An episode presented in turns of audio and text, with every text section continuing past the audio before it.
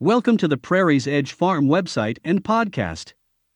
You can find us online at prairiesedgefarm.com and on social media at facebook.com forward slash Prairie's Edge Dairy.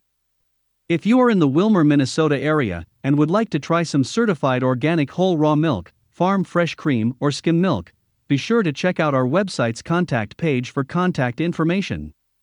Don't forget, we also sell grass fed, grass finished Highland beef and soy free pork. Here is Carol's latest update. Hi everyone, I'm here with the second week in November 2021 update. What's going on on our little farm here? Um, guess the biggest news is we have a butter churn. We have ordered a butter churn, and it's coming from Milky Day, and so you'll be hearing a whole lot about Milky Day's butter churn and us using it and seeing how it goes. It's it's uh, more of a commercial grade so we should be able to process more cream into butter than doing our little shaking in the jar thing, which works wonderfully, but it just takes time.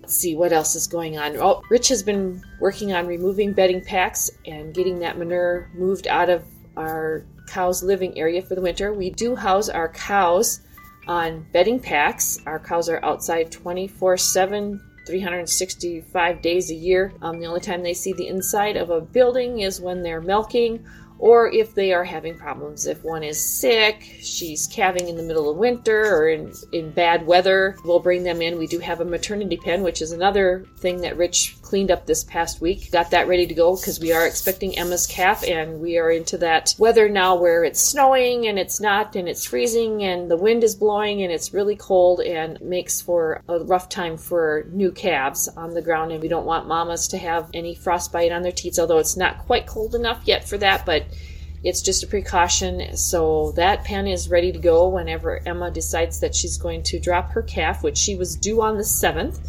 Um, she is definitely bagging up, but her ligaments are still in place, and she is just not ready to let me see that calf just yet. So that is one thing we're waiting on. Let's see what else is going on. Oh, not a whole lot. We don't. We didn't have any calves born. Nothing has really changed in the calf barn besides we moved some goats around to open up another pen for the newborn calves. Blossom's calf is doing fine.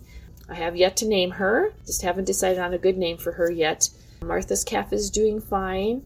Our bull calf is improving, although it is very, very slow. And our little Arizona is doing great. She's got a lot of spunks and lots of energy, which is really nice to see. She had a kind of a rough start. Um, we did dehorn a few calves this past week while Madison was home. That went well. Oh, Rich has put the doors on our barn, so our dog doors to the sides of our barns are now closed. So all the pens are closed up now because we, of course, have got this weather coming. Winter's coming, and we don't want wind whipping through the barn. So everything on the north side gets closed up. We don't have that wind blowing through. We still south wind comes through because our, our pens for the animals are on that side that go outside. So there's still wind there, but it really decreases the amount of airflow we have going through the barn. And it's actually quite nice in there when we have just the north side closed. We're waiting on Emma.